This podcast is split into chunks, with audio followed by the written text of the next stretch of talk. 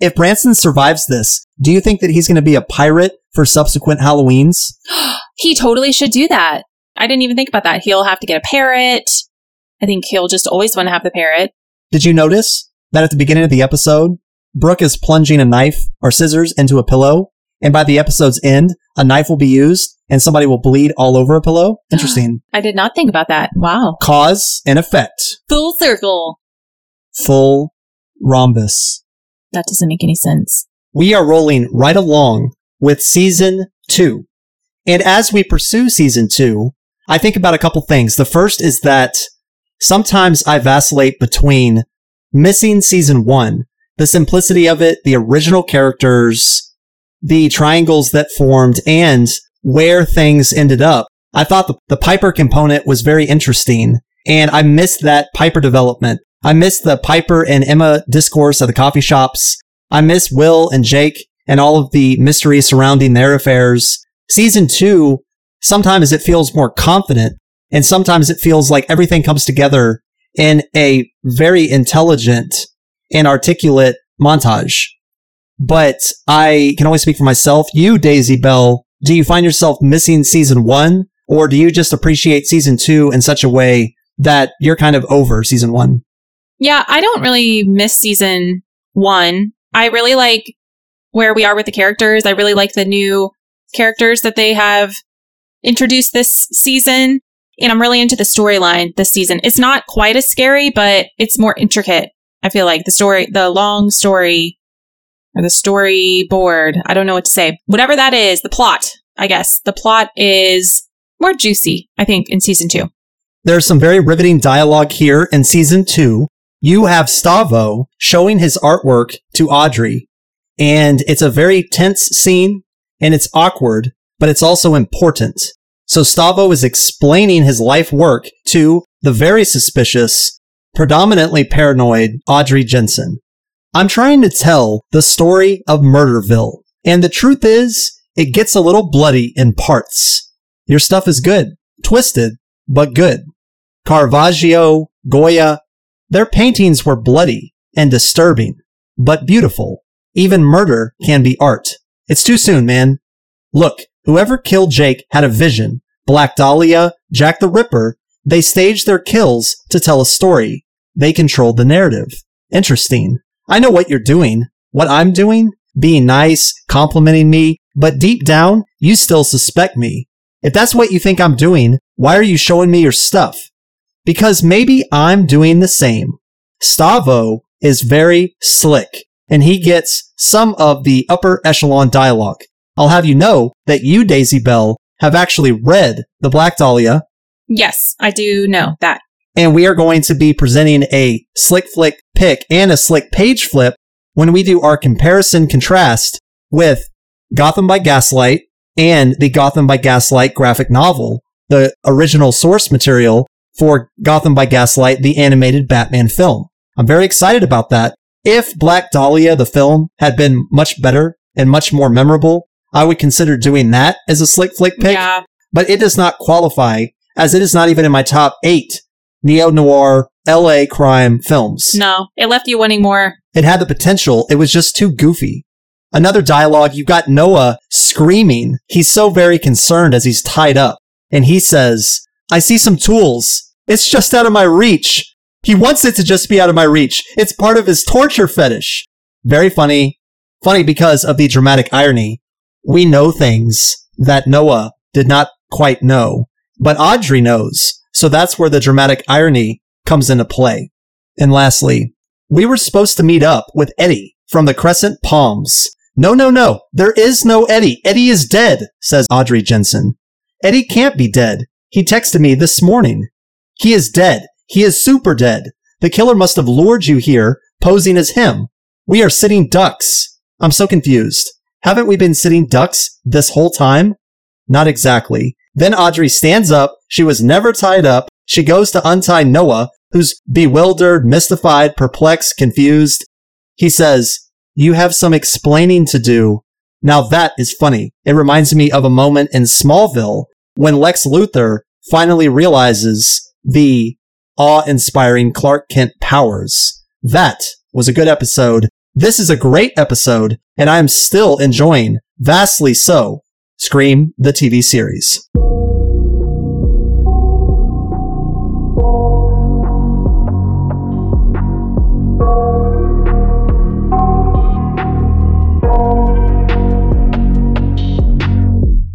I got nightmares in my head, I fear thoughts build up until I can't hear.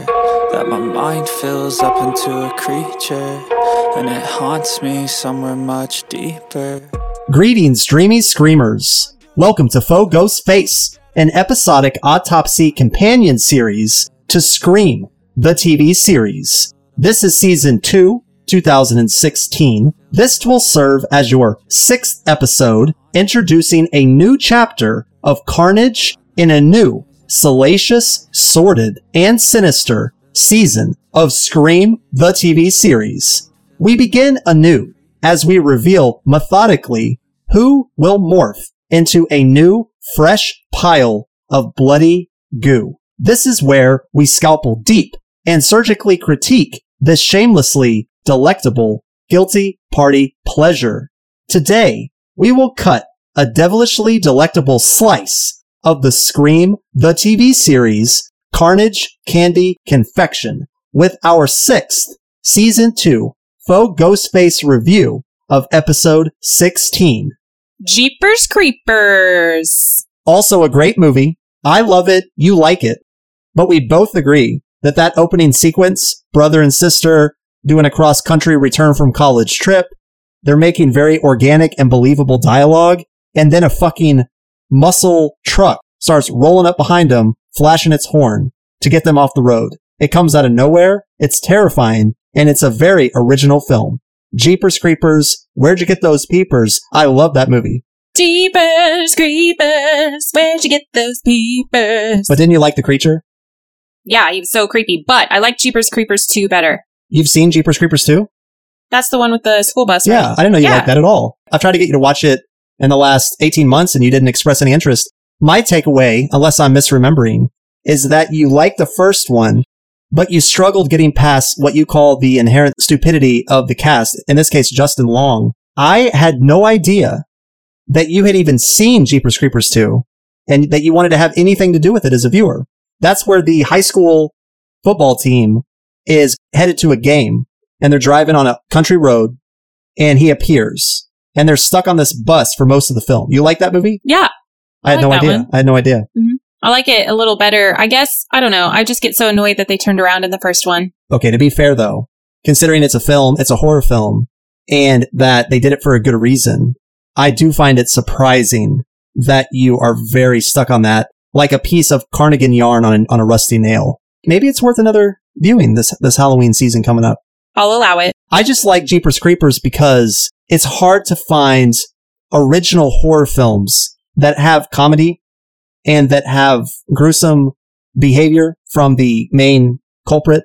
In this case, I also found the creature to be very fascinating because as the characters are learning about its limitations, its pursuits, its drives, you're learning too as the audience. And you realize that he takes a body part to replenish his own body part, thus, I guess, achieving immortality Yeah. which is the same Like thing Dr. as a super, well supernatural episode. There was a guy Oh. in Pennsylvania somewhere that was like a 200 year old doctor because he would abduct people and he he used to be a doctor in a f- former life and now he's like a ghoul and he will take body parts from living specimens, you know, live so that he can continue to live. That's right. I remember that now. I can visualize it. Ugh. I don't know really why this is titled Jeepers Creepers. So far this season, obviously every title is a horror movie title.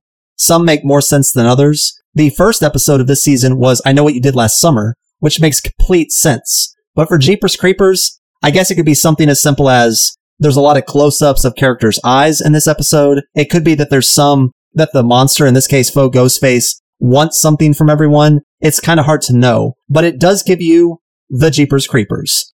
We are gifted both the Lakewood Five, we're down to five, and a variety of new cast members. The lingering questions that plague us are which of these five will outlast, subvert, or circumvent the killer's hideous tricks, and which new cast member could be likely might be, Will be. dismembered.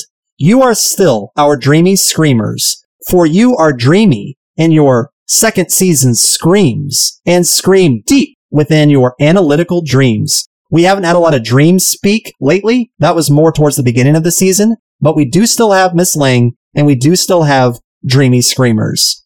We politely ask you to parse the following.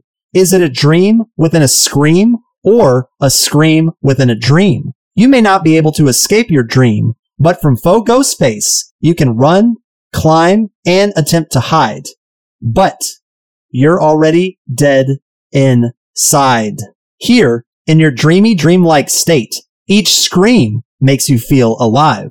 For as others may be killed, possibly at the scare grounds, possibly not, gruesomely at times, you instead shall thrive as you strive to remain alive and to stick with those fleeting, but for now alive, victims of past and present lies who proudly deem themselves the Lakewood Five, who cling desperately to their still breathing Lakewood Hive. Branson is gleeful to be tied up, but what befalls his fetching ass will make us and you throw up. Brooke, as vapid they mistook, her manipulation skills warrant a second look. I didn't see Ferris wheels, but Noah, his true favorite flick spills in between his squeals. One moment, Noah is enjoying a bubble tapioca tea. The next, he's getting shushed from the playbook of Bill Cosby. Kieran feigns insult, but remains a 21 Jump Street snitch. Stavo reminds Brooke he ain't her as rich. Aunt Tina tries to seduce the mayor for she is rather loose. But will she or he fall prey to a second noose? Aha, that's a callback to Rachel who was killed via noose. Faux Gho texts from a dead man's phone, cut off from friends and one turncoat. Noah is all the fuck alone. Miss Lang is hot for Branson's Wang. He's a sexy guy. She's hip to be his ally. Welcome, Dreamy Screamers, to the sixth episode of season two.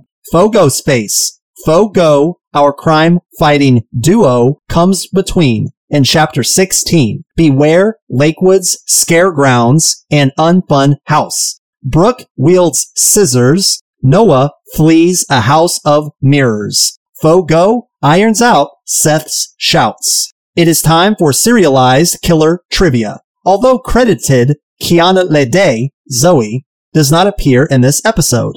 This is the first time a series regular is credited in an episode in which they do not appear.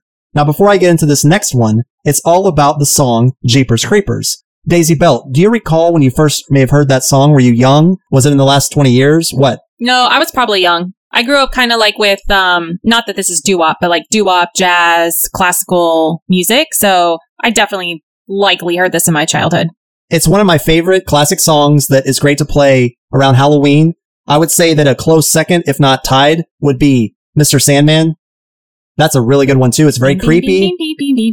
It's very weird and they play it in Halloween H2O at the beginning. I remember that. Oh, I, I didn't remember that. And make no mistake, they do play Jeepers Creepers in the film Jeepers Creepers. I believe it is at the very end, right as the credits are starting to roll.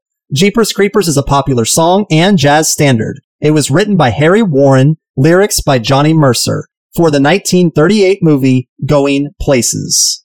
The song was nominated for the Academy Award for Best Original Song. The song was included in the 1984 Smithsonian Collection American Popular Song, Six Decades of Songwriters and Singers. The lyrics include Jeepers, creepers, where'd you get those peepers? Jeepers, creepers, where'd you get, those, eyes? Wow, we should get a singing group together. It was also a 2001 horror film written and directed by Victor Salva, starring Gina Phillips, who I loved in that film, by the way. Justin Long, I've never been a huge fan of. I mean, he's okay. He's kind of dorky, but sometimes he gets on my last goddamn nerve. But that's a great movie. We talked about it. I love it. Go Jeepers Creepers. Episode 16, Jeepers Creepers. The only thing I have to report on The Morgue is that Noah, while at the Duval residence, politely asked Maggie if she would like to be on his show, which would be fitting because she is the town coroner. She ignores him. It's actually kind of rude. I feel bad for Noah. But Noah talks on the morgue at the beginning and at the end of this episode, albeit Audrey is unaware of the morgue recording at the end of the episode. Now, scariest scene. I normally ask you first, but this doesn't have a lot to pick from. So I'm just going to venture and say everything that happens at the scare grounds from Noah being abducted to the real, well, the real Faux Gho, please stand up. And they do. And the most grotesque and disgusting scene is the loss of Branson's arm.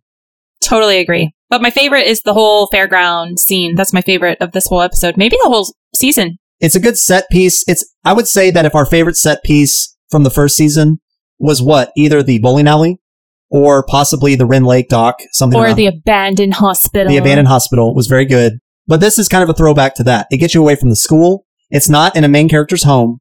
It's a new, dark, desolate location. And when someone tells you to meet them at the abandoned fairgrounds at night, I don't care what kind of exonerating information they may be in possession of. Use your wits. Noah, you idiot. Drinking a goddamn bubble tapioca tea like he's got all the time in the world. Yep. No service. Goes in. What an idiot. We begin with the morgue in a great voiceover from Noah talking about the different stages of grief. And it goes something like, that sort of grief is a tricky thing. You don't know what to feel. Should you be furious? Should you be frightened? Should you be sad? It can swallow you up or weigh you down or ignite a fire inside you. When murder hits this close to home, it makes you see the world in a new way. People too, even the ones you trust start to look a little different because when everyone's a suspect, there is no innocence. That's good shit. I love the Noah logs. Can't get enough of them. I enjoyed them in class when Seth Branson was teaching and I enjoyed them on his podcast, which did not start really until this season. We're not counting the voiceover at the end of season one. It looks like Brooke is going to give herself a haircut. If this had been a lesser show, she would have. I can't tell you how many times I've seen a main character cut their hair to do a personality change or a grief and loss illustration. It's happened in the show One Tree Hill. It's happened in Terminator, the Sarah Connor Chronicles. But she's like, no, I'm not going to cut my beautiful hair. I'm going to stab these pillows instead. Thank Christ. It reminds me of Analyze This with Robert De Niro and Billy Crystal, where he hands the pillow to the mafioso Robert De Niro and he says, here, punch the pillow. You'll feel better. He's like, oh, he takes out his gun and shoots the pillow like six times. It's actually a pretty funny movie. It's a, if you like Billy Crystal, it's great. We see that Audrey is a kickboxer, the Les Beast. That would be her stage name if she was in the UFC. What I like about these developments is that as we learn different things about the characters, it fits. It's not like they throw something in and you're like, no, no, no, no, no. This is contrary to what we know. Of course, Audrey would do kickboxing because she's small and she wants to feel like she can defend herself. She's already shown some of her skills in gym class last season, and things will continue to materialize as the season progresses with, for example, Stavo. We're going to learn some things about Stavo that we didn't know, but it makes for a really good backstory. Yeah. Also, Eli. I feel like we. All of the characters Yeah. we will learn more about. Audrey is the prime suspect now on Noah's murder board. Note, on his murder board, there are pieces of yarn connecting one clue to another. Question. Did Noah borrow that yarn from Zoe's hair? I didn't even think about that. I was thinking because later we learn he has a cat. Maybe he got the yarn from the cat. But PSA for people who don't know, cats should not play with yarn. They cannot get long stringy things in their intestines. Otherwise it could be really, really bad. So FYI. Emma gets a call from Faux Ghostface. Hello, Emma. And this is important. From this conversation, she is able to extrapolate, and thus we are, that he was in fact at the school when she had her panic attack, and Faux Ghostface was in the woods when she was high on ayahuasca. This is worth noting. Now, Kieran is come by the house to check on Emma. She tells him the truth. She tells him about the contact that she's had from the killer, and he tells her the truth about why he had to 21 Jump Street snitch her ass or else go to jail. Okay, the killer called her. That's big news. Kieran did not know that beforehand. Also, he tells her about the gun and why he had it and all that shit. It's worth noting that Kieran realizes, and we realize too, that she made up the panic attack. She was just kind of playing that card to minimize any potential criminal consequences that she might have gotten in for destroying school property. Emma then goes to Noah. She's on a mission. She has to see the murder board. He's like, oh no, no. He puts like a courtesy sheet over it. You're not ready. Nobody's ready. She rips it off and she is distraught to see Audrey's face smack in the middle of the board. And she immediately demands answers from Noah. Well, Noah gives her some truth, but casually omits the fact that he knows things about Audrey and how deep the implications go of her involvement. Why does Noah not tell Emma right there? Partly because this is a serialized show and the show must go on. It might be because he doesn't feel it's his place. He knows that Audrey and Emma are very close. Noah is really good actor. He might be one of the best actors on this show. He's very consistent. He can do the comedy. His comedic wry timing is pitch perfect and he can really wear concern, fear, anger, and drama on his face expertly. So when she is lambasting him, his face is perfect. It's not overacting. You feel what Noah feels. Frustration, confusion. He's not exactly sure how to handle this, but he is sticking to his guns. Now, Brooke thinks that this is all Seth. Do you think that from her perspective that is plausible? That makes sense? Yeah, I, I think so because right now all they know is Jake is dead. We know that. She feels like Branson's stalking her. So all of that together, I think it makes sense. If I was Brooke, that would be an easy conclusion to come to. She overhears her father and the sheriff talking about Jake's phone. This doesn't seem that important. Oh, but it is. Because we have the sheriff telling the mayor he was not able to unlock it. He is lying. He's holding back some information from the mayor because I believe we discussed off mic that he doesn't trust the mayor because of this text exchange. So we know Jake was killed brutally and we know the last day that he was alive. There's this text exchange. This is the last message from Maddox to Jake's phone. You little punk! You think you can pull this with me again? You are done in this town. I like that the mayor capitalizes punk and done in the text. And what's so fucking awesome about this is that text stream is believable that it came from the mayor because I believe that's exactly what the mayor would say to Jake. Also, Noah is tailing Audrey because he has to surreptitiously return her phone. And so he looks around the little brick column and then hides behind it. And the next time he pokes his head around, she's right there and she beans him in the arm. And then he acts really weird and he says he wants to buy a bike. He casually slips her phone back in her bag and then he acts weird some more. And she's like, what the fuck's going on? And then they part company but he did successfully return her phone to her. Emma and Noah decide they need to exonerate Audrey. He decides that he will text the night manager of the Crescent Palms Motel, Eddie, who we already know is dead. I mean, he is so dead, as Audrey will say later. He gets a text back from Eddie's phone, but it's the killer. And this director was kind enough to show, to remind you, Eddie's in a bathtub dead. And the killer is just boop, boop, boop, boop, boop, typing a text. How many times do you think Faux Gho will be an imposter? How many times do you think this is going to happen where Faux Gho is assuming the identity of another through the virtual medium? It's worth noting because not only is it hip culturally, but it keeps things interesting because you never know if you're hearing from the intended sender. Yeah. And it's interesting they're not really thinking about that yet, but I guess just because Jake to them is the only one who's dead. I think they should be, that's one flaw I would say is present and semi prevalent with this season. After everything they encountered last season, they knew there was hacking going on. They knew there was a Piper imposter. Noah is pretty trendy and in the know about this shit. For them to just blindly accept every communique they get, even if it seems a little odd or out of place, whatever, fuck it. I don't care. It's just worth noting if you are a dreamy screamer. But his phone texts Noah and says, meet me at the scare grounds.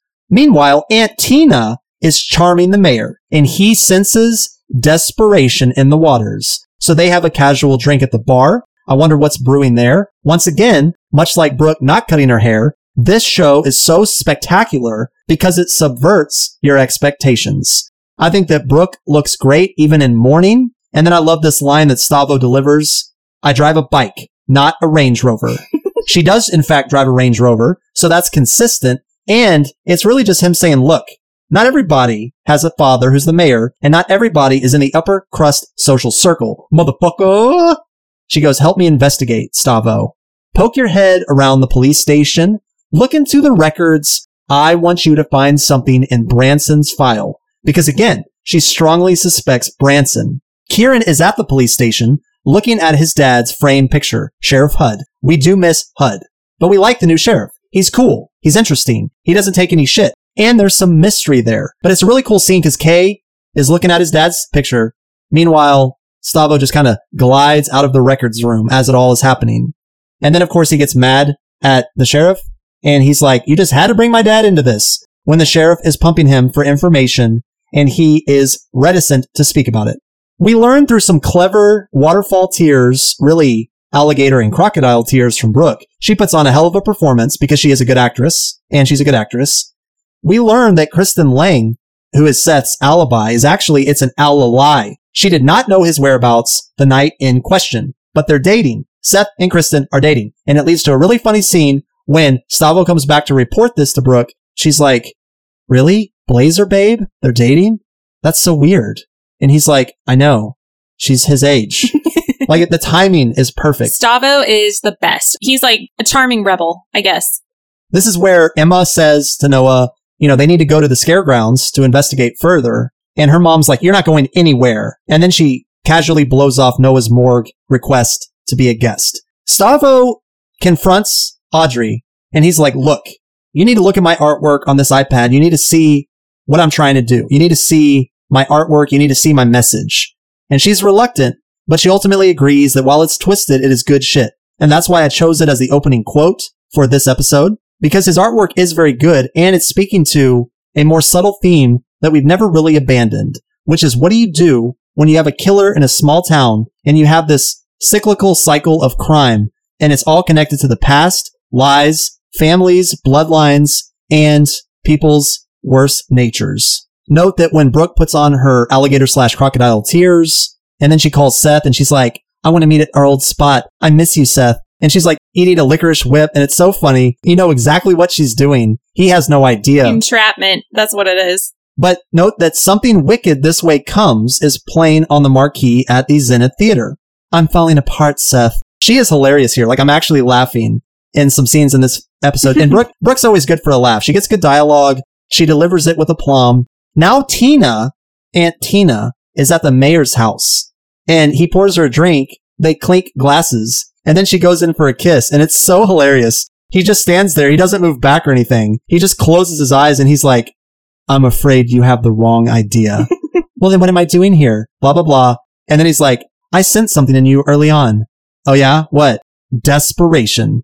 My guess is that he's going to have her pick up where Jake Yeah. left off. We Yeah. don't know exactly what that ulterior duplicitous near duel activity was, but I'm sure that it will reveal itself in time. Emma breaks out of the house. That wasn't difficult. She gets a flat tire. Do you think that flat tire that she gets like one block down the street, do you think that's intentional? Because that same thing kind of happens in Jeepers Creepers too. It has to be. It has to be. And in fact, in hindsight, which we'll get to this in a minute, in hindsight, I was thinking maybe it was Audrey, but that doesn't make any sense because Audrey would have no way of knowing that Emma would be going to the fairgrounds. So I do think it was intentional. Yeah, definitely. We know that Faux Ghostface is luring Noah there by pretending to be Eddie. Noah is drinking bubble tea tapioca drink. He's commenting as he's going. Oh, great. No service. Well, I'm going to go in the House of Mirrors now. Nope. Nope. Stop talking to yourself, Noah. Nope. I got to get out of here. And then he gets back to the car. He gets in his Scion. He closes the door and out of fucking nowhere, he gets chloroformed by faux Ghostface in the back seat. Yeah, I did not see that coming. It's so startling. It's also a faux, faux Ghostface, as it's not even the real Ghostface. We will learn that soon enough. As Deceptive Brooke is doing her duplicitous deeds, she handcuffs Branson in their old spot, which is this very Shangri-La hotel suite, and she puts scissors to his neck. She draws blood. She demands answers. She threatens to cut off his taters. And that's when he admits the night in question where Jake died, he actually was supposed to be meeting Jake at this hotel for Jake to pay him $10,000 so that he would leave town. The assumption is, is that he was going to take the money and then leave town. And then, of course, Brooke is satisfied with this response and she leaves him there handcuffed. That was very unexpected. But he does say when she's like taunting him because she's like, you make up stories. You killed somebody before. He says, look, Caitlin was disturbed and I just did not take her threat seriously. I believe him. I don't think he had anything directly to do with anyone's death. He has been standing by the fact that he's not a killer and I believe him. And then I love when she's like, JK. she just has such a Brooke way about her. I really can't think of anybody to compare it to. Mr. Hero Man, KK, Kieran shows up and he fixes Emma's flat because he's a solid guy. Then he makes her promise that she won't go to the scare grounds. He says it's not safe. Why does he think it's not safe? Because we are all aware that a killer is out there because Emma's already told him that he's been appearing. So fair enough. We also see Stavo in his room with a vertebrae tattoo. He's wearing the mask. He's taking pictures of himself wearing the Brandon James mask. Oh yeah. What the fuck is he doing? Yeah, that was uh, when I saw that. I, I forgot about that. I was like, uh, what are we watching? What is happening? I didn't know how to take it. The music is really good here. And note that he puts the mask back in a Van's shoebox when Brooke goes to pay him a visit. And Noah is tied up to this abandoned carnival ride and he is panicking. He is admitting to Audrey, who's tied up behind him, that they're going to be killed, they're going to be tortured, and he needs to confess all of his sins. One of the first things he admits is that he told Riley way back when that Terminator is his favorite movie. Lie. Psycho is actually his favorite movie, but he said you can't tell that to a girl on a first date. Also, he says Terminator is not even in his top five. That's a fucking shock because I actually had in my notes last season, ah, we learned Noah's favorite movie, Terminator. So I'm having to backtrack that because Noah backtracked that. But while this is happening, and Audrey's acting very weird, she's like, no, no, no, no. You don't have anything to feel bad for. No, everything's fine. You don't have to confess anything. Emma shows up, of course, and the real Faux Gho is there. He's stalking Emma. He's prowling the grounds. What the fuck is going to happen? This is the scariest scene, and it's a great backdrop. And as far as we know, they're the only ones there. Finally, Noah continues to admit things, and Audrey is like, okay, once she realizes that Emma is coming and that the killer is in all likelihood there, Audrey suddenly just pulls her hands down. Her hands had like a piece of rope tied around them, but they were not tied to anything. And it becomes painfully clear that Noah not only was not tied up, but that she's the one that drugged and abducted Noah. So that was a shock because she was in full Faux Gho garb. And he's like, you have some explaining to do. and it's funny. And you feel Noah's confusion and perplexity Kieran shows up as the trio is trying to get out of the park. He seems out of breath. He says he followed Emma, which is fair enough because he has been kind of keeping tabs on her. Kieran is very cool under pressure, I noticed. Do you agree? You can't get a rise out of Kieran very easily, if at all. I don't know if we've even seen that. We learned that the emails that were sent to Mr. Duval and that came from Riley, we learned that that actually came from Emma per the Arizona tech guy. And I like that because that's following up with an open thread. They'd mentioned, the sheriff said, I'm going to get my tech guru guy from Arizona to look into that. And their diagnosis coming from Emma. Then we get towards the end, testing, testing. Welcome to the morgue. Noah's about to start a new episode. And then Audrey shows up unexpected. The recording is still going. He gets kind of wrapped up in his conversation with Audrey. And that's where she finally, after a fair enough long dramatic pause, she admits that she's the reason that Piper came to town. She blames herself and she makes Noah promise not to tell Emma, for she needs to tell Emma. But it's still recording everything. That's fucked up. Obviously, that's going to be used, probably similarly to season one, but we don't quite yet know. What do you think? What do you think is going to happen with that recording? It's going to play a part. It yeah, has to. somehow Faux Gho's going to get a part of that, or I don't know. Something is going to happen. So we'll just wait and see. Now, remember that fetching guy, Branson, that was handcuffed to the bed at that nice upper crust suite? Faux Gho shows up in the room, removes the Victoria's Secret eye mask that's been placed on Branson's eyes, and he also has a gag, by the way. Faux Gho proceeds to plug in the iron with his buck knife, and I own this exact same knife. I've had it for over 24 years, by the way. He saws off Branson's arm with no pain medication.